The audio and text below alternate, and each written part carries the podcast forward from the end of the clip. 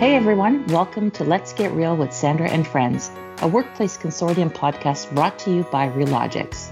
I'm excited to be sharing conversational musings about current events and how we envision the ever-changing world of work. I'm Sandra Panera, Director of Workplace Insights at Relogix. With twenty-five years of hands-on experience, I help value engineer global workplace portfolios and employee experiences by aligning workplace analytics with corporate real estate needs. Have any questions, comments, or suggestions for future podcasts? Please drop me a line at podcast at relogix dot com. This week, I'm talking to longtime colleague and friend Sholem Prasal. Sholem is the founding director of Bayview Insight Management, Incorporated. Over the past two years, he's been focused on pandemic resilience planning, in particular on strategies for going back to the office during uncertain times. Previously, he was the president of business development at Technion Furniture Systems in Toronto, and he was a past member of the U S G B C LEED for Healthcare Core Committee and a past member of the Canadian Green Building Council Technology Advisory Group. Sholem is certified in LEED A P, ARIDO, and is also an N C I-certified charrette planner. He delivered free LEED accreditation coaching courses to the architectural and design community in North America and Asia over a five-year period, and he was awarded an ARIDO honorary membership for those efforts. Sholem has spoken at Greenbuild, the A I A National Convention, the Health Work and Wellness Conference, I F M A World Workplace, Neocon, and I D E X. His articles have been published in the Cornet Global Leader and the Cornet Canada Chapter newsletter. Welcome, Sholem. So first off, thank you for being a guest on the show this week. We go back several years. Gosh, I'm thinking, I think we met when I was at C B R E. So that's going back many, many years. I know, I think you were at uh, Technion at the time. So why don't yeah. you tell us uh, a little bit about yourself?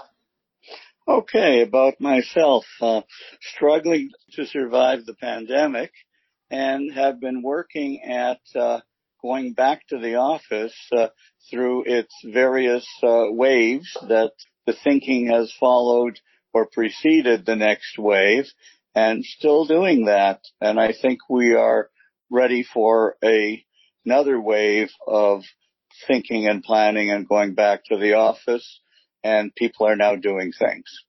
I would agree. And it's actually interesting because I was looking at um, just the email exchanges that you and I have shared over the last uh, several weeks.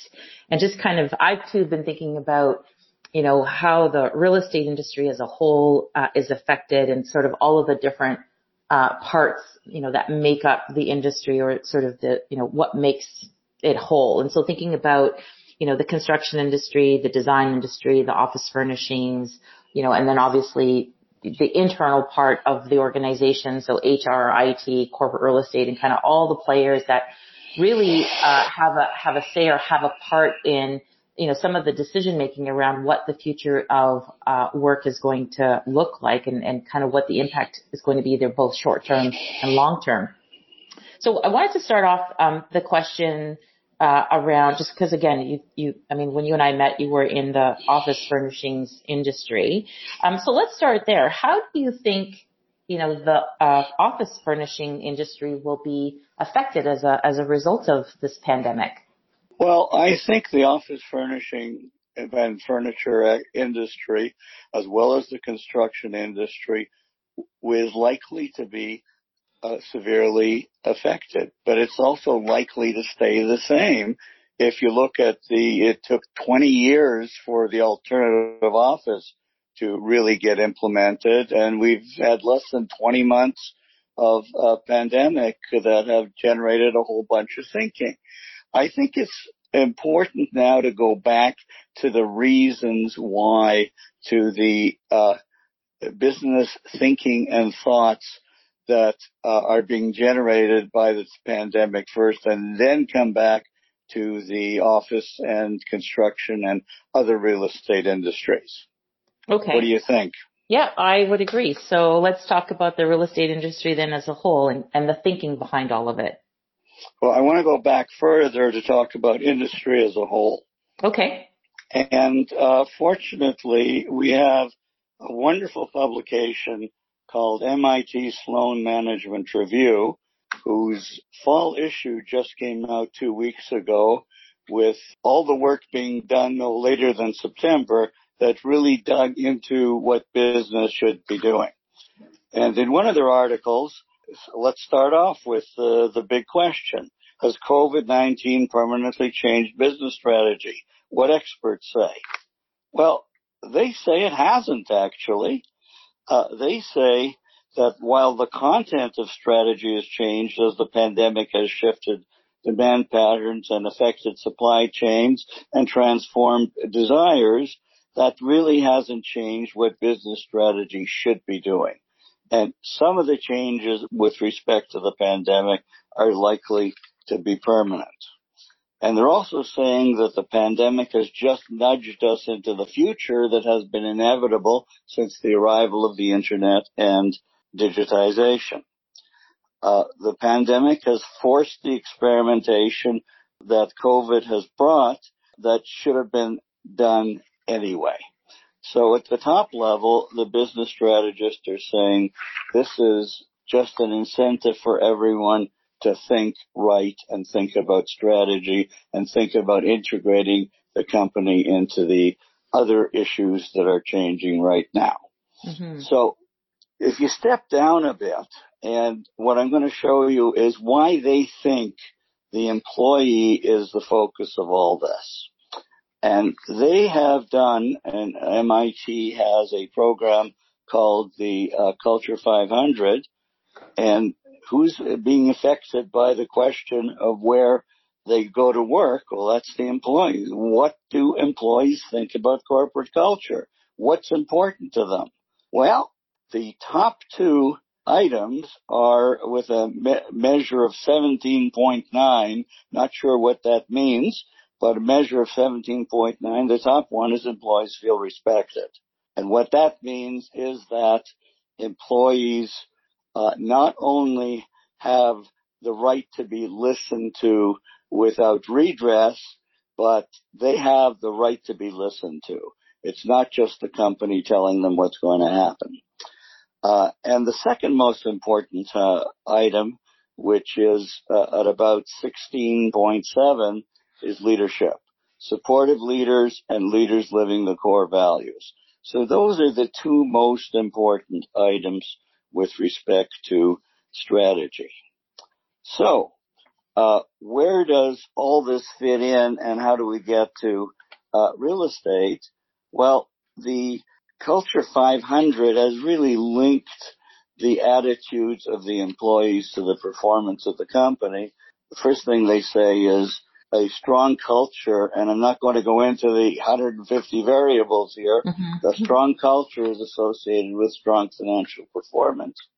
And interestingly, a side issue is the second thing they say is that culture champions are more than twice as likely to be led by women than our typical fi- Fortune five hundred companies.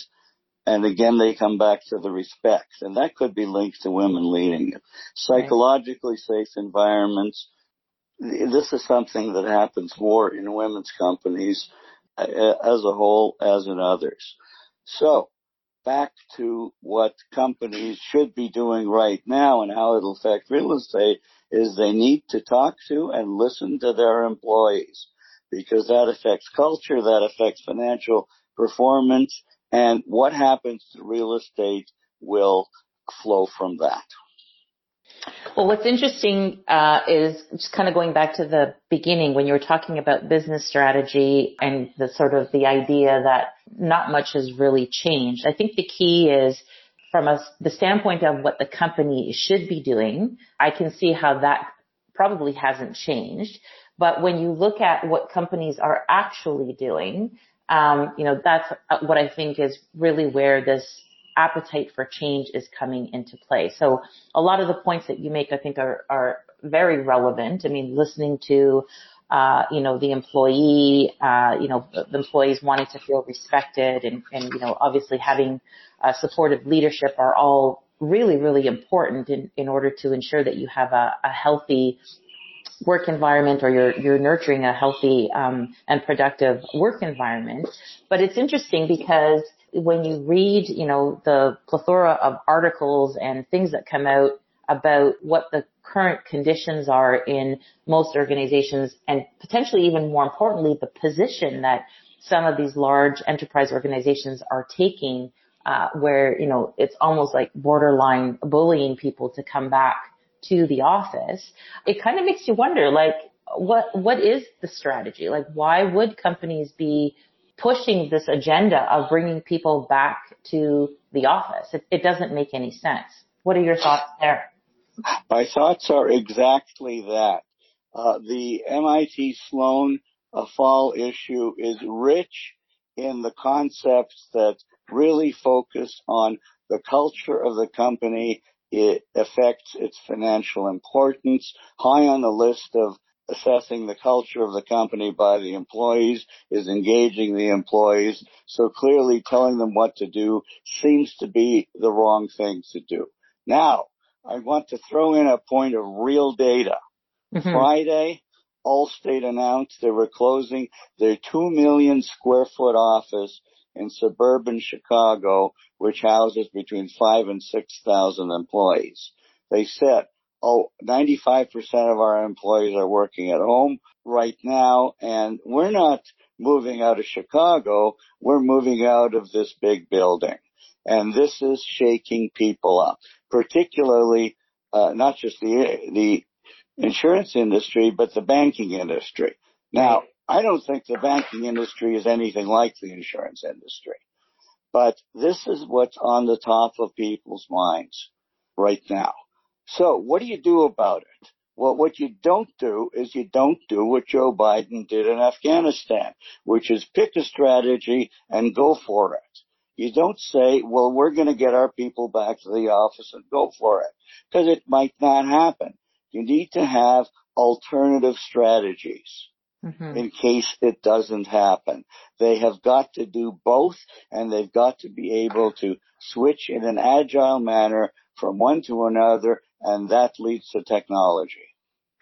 Yeah, I, I agree completely. Like, I think Uh, if anything, I mean, if there's been any learning from this pandemic, uh, it's the whole, you know, emergency preparedness planning, kind of all of that stuff that most organizations, I mean, I remember when Y two K, you know, we were planning for Y two K way back when in nineteen ninety-nine, all the time and effort that went in to prevent whatever it was that we thought was going to happen. And then it never actually happened. Um, And then obviously, you know, SARS, uh, back in, I think it was two thousand three. I remember going through that process as well, and kind of all the, the planning around, you know, how do you prepare for something like that? And, you know, again, never really thinking of the longevity, uh, of how, you know, a pandemic can actually sort of continue on for, you know, unpredictable periods of time. And the part that floors me time and time again is, you know, as you read about, you know, the success of organizations uh who have been able to be completely agile and pivot and, you know, say, okay, you know, yesterday we were working from the office, but we have the infrastructure in place to, you know, enable our employees to work uh from home. And so, you know, it's business as usual, and, you know, companies are reporting great successes, like more so than even, you know, them, their employees being in the office. Um, and then you have a lot of companies who are, I mean, you probably have seen the debates online around, you know, uh, C E Os who are saying, you know, pushing the return to work concept, and people not really, you know, getting it, because it's like, okay, well, we've been working this entire time. And if you sort of stop and think, and it's like, okay, that's probably true for companies who have the technology infrastructure, but it's not necessarily the case for all, because there's a lot of companies who surprisingly don't have the infrastructure in place to enable their employees to continue to work productively from home. Uh, but what I find is uh surprising to me is, what have they been doing for the last two years? Like, you know, are they are they banking on things going back to normal, or, you know, have they made attempts to try to bring technology into the workplace to enable this flexibility? Because, you know, if we're lucky, this pandemic will, you know, hopefully disappear at some point, and it'll be, you know, something that happened in the past. But that's not to say that there won't be something else in a couple of years' time or whenever. And I think the fact that we've gone through this experience has certainly opened everyone's eyes around the, the gravity of it and what can happen. And so it's almost inexcusable to some degree where if a company isn't looking at their technology infrastructure, and that's, as I said, it's the, the infrastructure, the tools, like just everything to enable employees to work from wherever they need to work from. Because again, it's no longer focused entirely on a, a series of buildings. How does that work, right? If they're banking on people coming back to the office, what happens the next time around, right? So what what are your thoughts on, on that? Well, you mentioned agility. Mm-hmm. Um, the Culture five hundred twenty twenty survey put agility as the top cultural value, and high cultural values generate high profits. So that's very important. There are companies that have been agile for a long time. Take Autodesk, for example. They yeah. bought up a bunch of companies, and uh, uh, what's the difference for the, the employee is the paycheck comes from somewhere else. I worked for Exxon once in Princeton, New Jersey, in a walk-up just like all the other uh startup companies, except for once a month from Houston, I got this paycheck. So companies like that are much more agile. Uh, companies are going to have to deal with the bigger elements than where people go to work. They're going to have to deal with supply shortages. They're going to have to deal with climate change. Right now, we've got uh, two of them hitting. We, we've got the gas prices shooting up through the roof, fueled by bad thinking about climate change. And they've got to make alternative assumptions. What are they going to do if people are not going to come back to work? Right now, we've got the studies on uh, the Great Resignation. A third of the people who leave are leaving uh, because they're unhappy with a company for years past. A third of them are happy with working at home, and a third of them want to do career. And that affects a third of the people in total in, in the workplace. Yeah. There are ways of making that a positive, because as the company changes its technology, it may not need many of the people who are leaving. May need different kinds of people to run the technology instead of doing the operation themselves. So this is not necessarily a bad thing if you look at what the business strategy should be holistically. I think the the idea that, you know, not as many people are going to be needed, though, can be viewed as a negative, right? Is is that in the traditional workplace where you don't have the, the technology readily available, you obviously need more bodies to do the work. And so, you know, how do you, how do you make the fact that you can automate some of these positions or not need as many positions, you know, a positive? What happens to those people? Well, we're seeing uh, the great refusal to work. Uh, ten million job openings and seven million people looking for work. It's not necessarily what people want to do are replacing what the technology can do for them. So I think that's the way of dealing with that where you can, where you don't have to have people with other people to people contact. Mm-hmm. Yeah, I, I would agree with that. I think that there's there's truth to that. Um, I wanted to go back to uh, the comment that you made, or you were talking before about, you know, the startups and, you know, the agility and, and, and all of that stuff. And, you know, I've heard time and time again that there's a difference between, you know, a smaller sized organization, a startup, um, because they tend to be much more readily adaptable and agile versus, you know, large enterprise. Um, when we think about incorporating agility in the workplace, do you think that that holds true? I think companies have been working really hard to bring that in to their large companies. I think that holds true, and I think that is a big challenge for larger companies these days. And what, what do you think it is that's driving that? Do you think it's the, the thinking of management? Do you think it's the nature of the work? I mean, we've been hearing about, you know, you need to be in the office to be innovative, to be creative, to be collaborative. Uh, you see it mostly in the banking industry. You hear it also in the legal industry where, you know, there's a lot of, you know, tradition in the way those types of industries work? Or, or are you hearing and seeing that it's really across various types of industries at the enterprise level? I think you're hearing a lot of hopes rather than uh, data-supported facts with respect to you're more productive if you get together in the office. Okay. Right. Uh, I think that you are not hearing what people really think from corporate North America. On the other hand, you're hearing, hearing what professors really think in the M I T Sloan Review who are remote from the companies. So this is a balancing act. How do you relate one phrase from an academic to the real activity of a company who may be saying one thing and actually doing another because what they are planning to do they believe is competitive advantage? Right. Really tough for us. Yeah.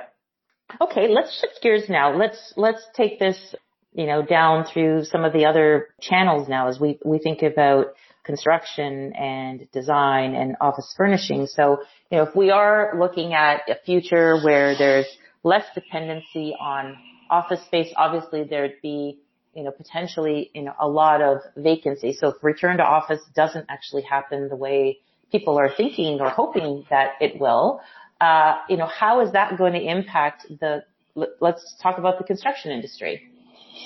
Okay, um, I want to talk about design first, if okay. I may. Sure. The design design should be moving for higher up the food chain into the business strategy, and participating in the business strategy, then helping to design the places, the interiors, uh, the core office space, and also the hubs which are going to be generated from it. So design, I think, can really, if they are at the table, they can help a lot. Construction.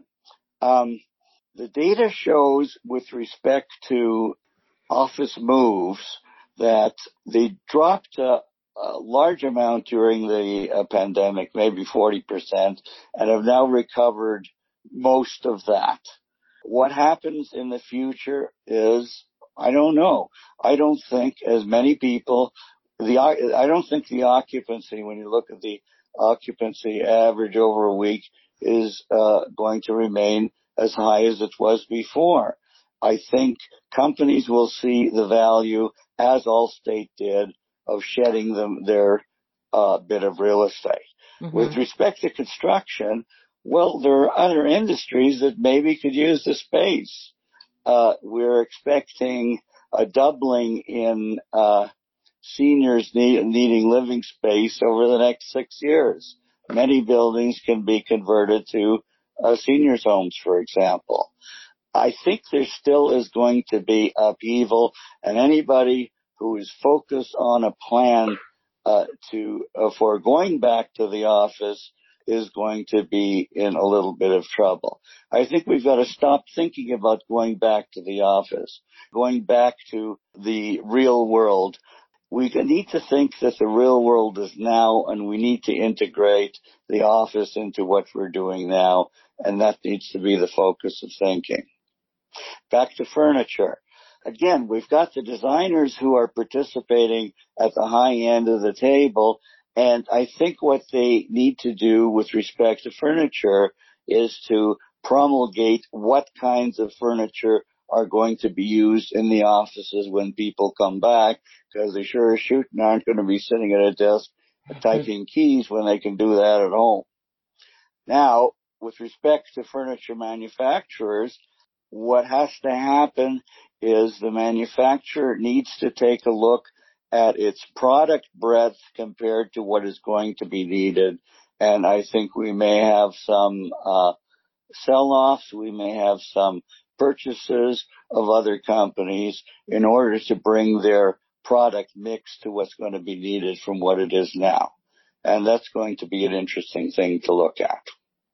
For sure. Before you, you talked about um climate change, and this is something that, you know, when the pandemic first started and, you know, there was the mass exodus of the buildings and people, you know, being told to work from home. I remember one of the first thoughts I had was, you know, what if this is like forever? What happens if, You know, people don't go back to the office. What happens to all the equipment and the furniture and fixturing and all the stuff that's in these buildings and all the effort that's been made around reducing uh, climate change and, you know, sustainability and all this stuff? And suddenly you have all of this, for lack of a better word, garbage that nobody wants or needs anymore.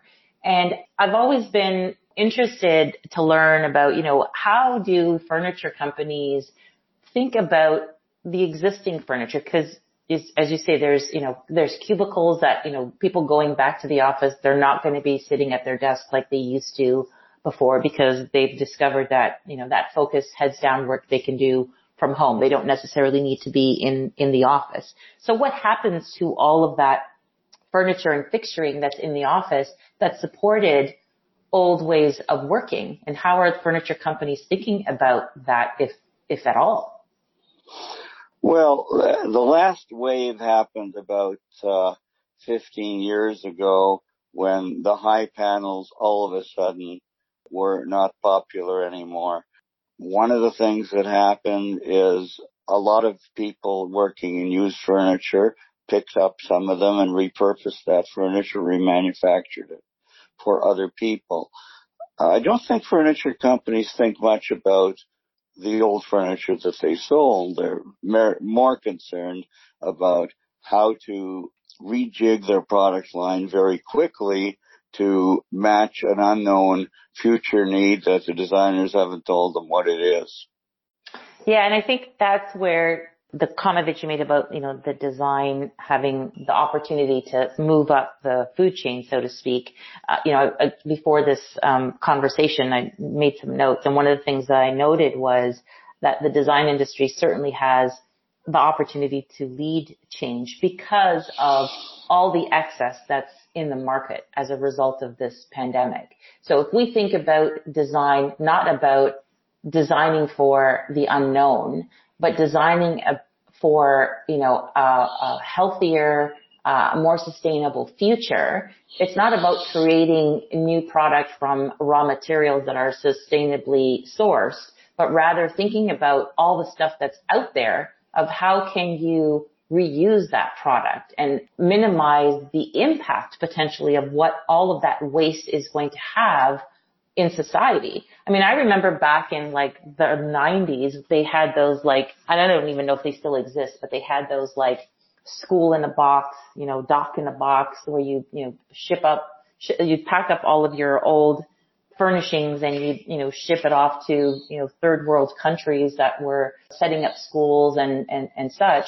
Um, and that was, you know, to avoid this product going in a landfill. And then, you know, several years later, it was the, the market was completely saturated. And so that program, at least from what I recall, kind of died off. Like they just didn't want the product because everybody was shipping their product to these places. And it kind of made you wonder is like, okay, you shipped it on, on the premise that it was going to good use, but did it actually end up in a landfill that it's not marking you as an organization as being the company who's doing that because, you know, you've identified that you've, you know, you've diverted waste rather than you really follow where did that product actually go. Are those programs still in existence or, or what's happening from that perspective? I don't know, but what you've raised is a very interesting point, Sandra, that I think we need to have people from various parts of the food chain get together and think about these things. Yes. If we don't, they won't. It's like pulling the people together to think about uh, the pandemic.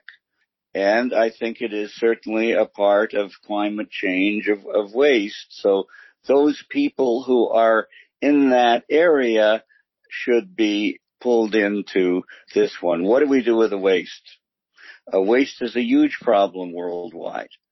Yes, exactly. And then to your point also about, you know, the need for housing, whether it's for seniors or, you know, the homeless or other, you know, um, people in society in general that have always struggled with uh, affordable housing. It's, you know, can we look at this as an opportunity to rethink how we make housing more readily accessible to all and not necessarily just to, you know, those who can uh, can afford it. Even from a space perspective, I mean, you know, the pandemic has certainly highlighted that people, especially when you have these high density, you know, neighborhoods where, you know, people want or run for areas where they can have more space.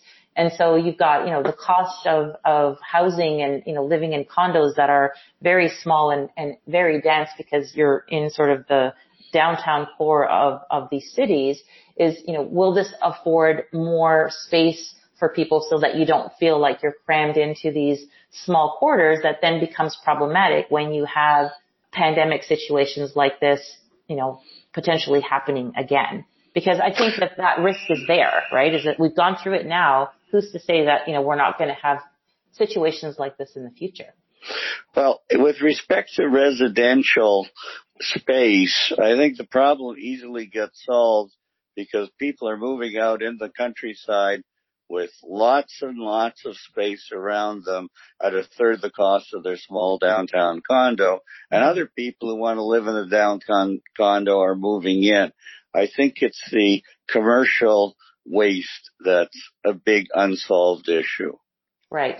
But, the, and, and that's, that's the thing, right? Is, is that with people moving out, uh, into, you know, areas where there's more space, uh, and like you said, others that are moving into the downtown core, you know, is the driver, you know, we hear also the fact that, you know, people who will go back to the office, you know, will have, you know, uh, greater visibility and therefore, you know, more success in their career. And so, you know, there's this kind of stuff that's, you know, being said out in the marketplace, which I personally don't think that there's truth to that. Uh, and it's how ludicrous is it to think that, you know, your place of work or your office, you know, dictates your quality of life. You know, recently I, I wrote something on LinkedIn about how for years we've been talking about, you know, work-life balance.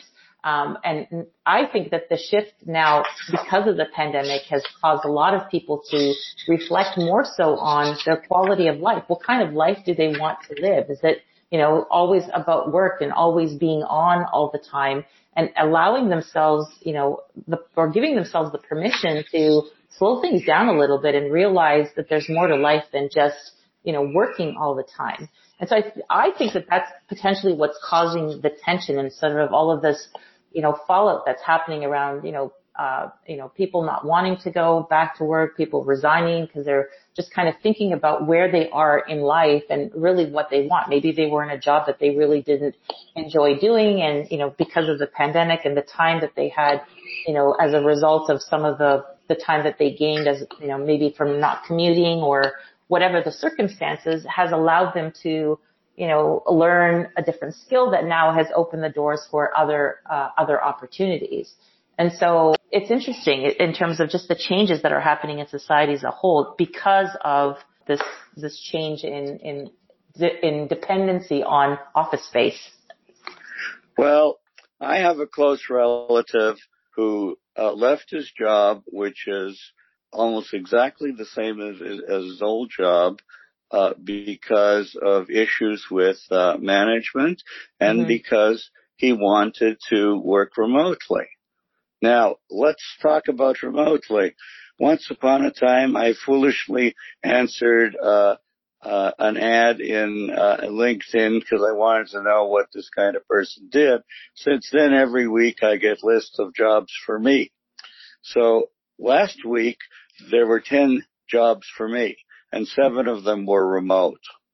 I think the train has left the station with respect to uh, people going back to the office. I don't think the industry likes to recognize it, and I think the industry should not be a Joe Biden. The other issue here is the only place I hear about people getting together, improving the culture and working better is from real estate people. That could be because I'm not looking elsewhere, but it certainly isn't in the Sloan material I've just read five articles on.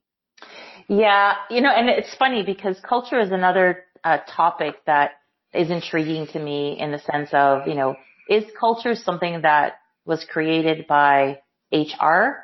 Uh, because people talk about, you know, how great their culture is, but then, you know, the experience that you have an, as an employee really determines how great that culture is, but nobody really talks about that. I mean, there's all the side conversation about what it's really like to work in an organization versus what the organization thinks their culture uh, is like. Uh, and it's actually funny because just this weekend I was talking to my, my sister who's, she was, she's currently looking for another job, and she's a senior uh, person at a, uh, one of the consulting firms that she's working at. And I said to her, I'm like, you know, she's kind of exploring the tech space right now. And I said, oh, there's like a couple of large organizations that are coming into Toronto, and I named one of them, and she's like, oh no, she's like, you know, uh, you know, I've heard about how great the culture of this particular organization is. And she's like, no, she says, you know, I know a couple of people who work there, and it's not, it's not my cup of tea from a culture perspective, right? So it's kind of that thing of, you know, how, how much in the past, again, we've been driven by this idea that culture is, you know, what attracts people to an organization. And that might be true to some extent, but the culture, uh, you know, from an attraction perspective, potentially, but I don't know if it's the culture that keeps you there, because the culture is, what is culture? It's the sum of, you know, the behaviors. And so to your point is that if you're, if you're exploring positions that are remote in nature, that decision to work for a company that's offering a remote opportunity is telling you something about the culture. So you're going to make that decision based on, does what this organization value align with what I value? And therefore you make the decision. But once you've made that decision, I think something changes. There's got to be something else that kind of says, okay, yes, I'm going to continue my commitment to this employer or not. I know for me personally, there's a deeper sense of value of, you know, you've got integrity. You've got, you know, you were saying at the beginning about, you know, the, the leadership and how, you know, it's important to have supportive leadership. And I think that that's, a lot of companies say that, but then you get in there and it's not really quite the way that they, they position that the leadership works. And I think the key is if the organization is willing to tolerate, or how much the, the organization is willing to tolerate bad behavior, that's really where culture, let's put that in quotes, comes into play, because that's more of a leadership thing than it is a culture, right? Is, is that, you know, your, your, your leadership team that your organization is looking up to is demonstrating a behavior, and, you know, either people are going to, you know, eat it because they have to for whatever reason, and you're going to have others that are not. Sorry, go ahead. You were going to say something? Yeah, I was going to uh, talk about uh, Indeed. Indeed, yeah. If you take a look at uh, whatever you look at from them, if you take a look at their jobs, and uh, you take a look at people giving recommendations, you see the questions about the company and about leadership. That's because those questionnaires have been created by two individuals called Donald Sull and Charles Sull of M I T, who use the answers to rank five hundred companies with respect to what they think are important values. Now, they have one hundred fifty values. They think the top ones are agility, collaboration, customer orientation, diversity, execution, innovation, integrity, performance, and respect. And those they then correlate with financial performance.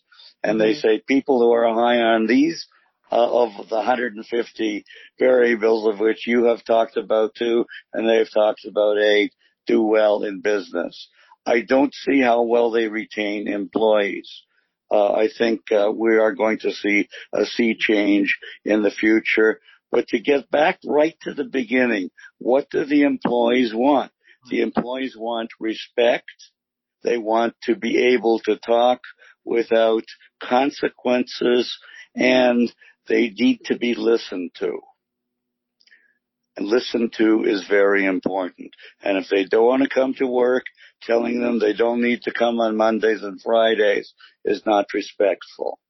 Yeah, that's, um, that's, uh, as I said, I think it's definitely a, a, ch- a huge change from the perspective of our obligations or our commitments to working life. Actually, I did a podcast, um, several weeks ago, um, with someone where we were talking about a case in the U K about a, a lady who, uh, basically won, I think it was one hundred, I want to say one hundred eighty-five thousand pounds, um, because her employer wouldn't allow her the flexibility to, you know, end her day a half an hour or so earlier. And it was a, you know, so there was a discussion around the inflexibility of the organization and should employees have the ability to dictate, uh, you know, what they want. All right. Versus, you know, if an employer feels that, you know, their business should be run a certain way, then that's the employer's call to make and not the employees. And so you have this polarizing sort of debate around, you know, is it on the employee or is it on the employer to determine, you know, um, the, you know, the rules as it relates to working? Well, the M I T study says that those companies where the employers dictate tend to have low financial performance. Uh, companies with low financial performance can't contribute mm-hmm. to society. So you get a double negative here. Uh, employers need to think out and rethink out uh, what they are able to do, just like countries and states and provinces and cities and people have thought out, perhaps badly in some areas, what restrictions they can place on people who have or have not been vaccinated and who have and who have not been wearing masks. You got to address the problem. So how do you think that they're determining low uh, financial performance? Because this widespread idea of, you know, working from home or working remotely or working anywhere or whatever it is that you want to call it, even hybrid for that matter, you know, didn't exist.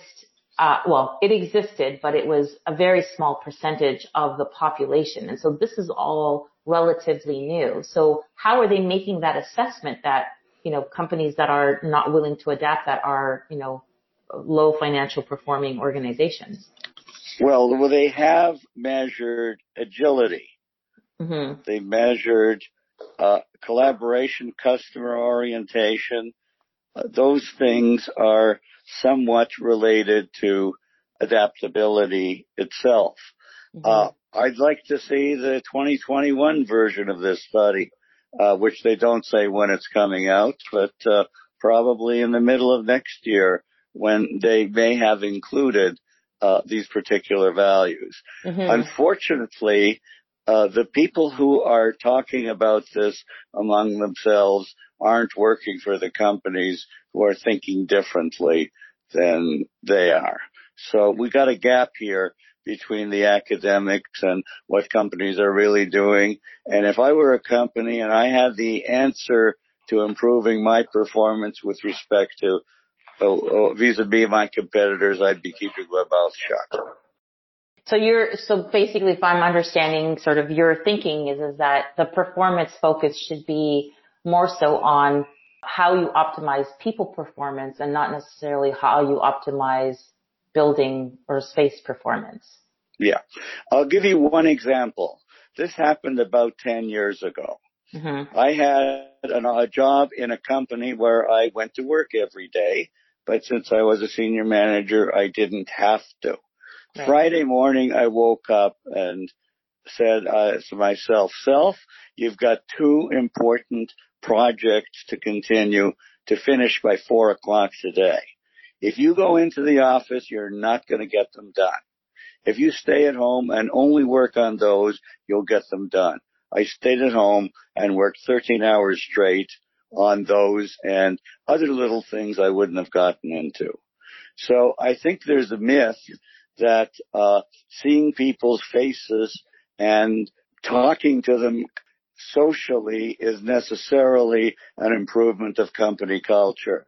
Remember the time when the concern was all this time is wasted at uh uh at the coffee machine. Now we need to pull them back in the office uh, to get them to the coffee machine.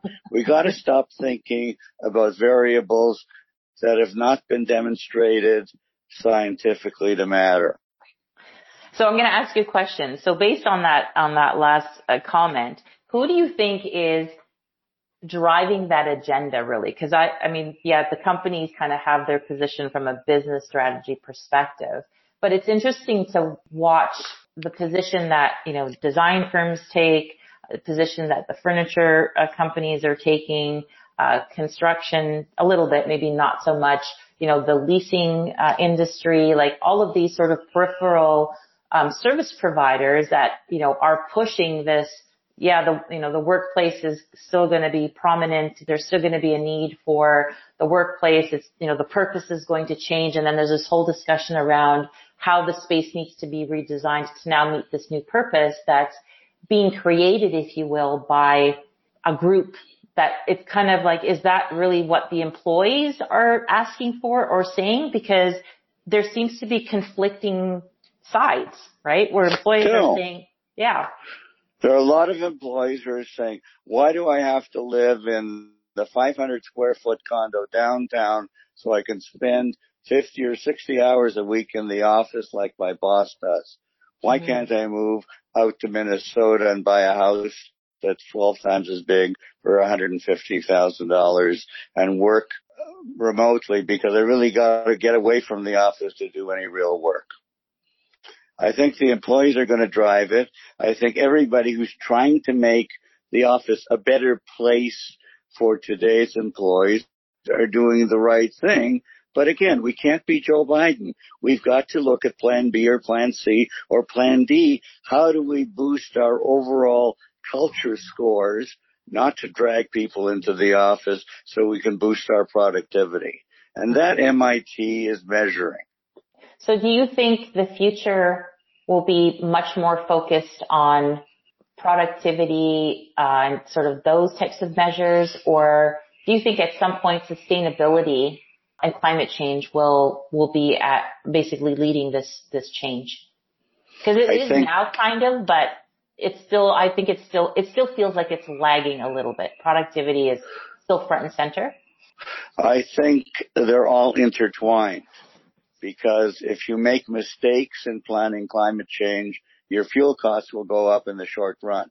And since your stock price is measured every three months, it hurts you and the value uh, you have gotten from the company uh, for those shareholders. So I think it's all got to be pulled together. But unfortunately, with our divisive uh, political climate, it's really hard for government to do its job and pull people together to deal with common issues very well. So what's next? What do you foresee as the as the future of work? Well, the elephant in the room is the pandemic. So we have to see what happens with that before people begin to get back to the office. But people are voting with their feet now. And I do believe that uh, savvy companies are looking at how to reconstruct themselves internally so that that's a good thing and not a bad thing. And guess what? Technology is the way to do so. Yeah, I, I totally agree. Any final comments? Uh, yeah, I think there is too much concern about going back to the past with respect to going back to the office. And I think we've all got to stop thinking like that and stop pretending that we are going back to the past, because eighty percent of companies saying they'll be reopening in January doesn't mean that eighty or, or forty or even twenty percent of the people will be in the business. We've got to stop fooling ourselves as an industry publicly, or else we'll never be able to create those alternative strategies. Great thoughts. Sholem, thanks for sharing your perspectives. I've really enjoyed our conversation today. Me too. Thank you for the opportunity, Sandra.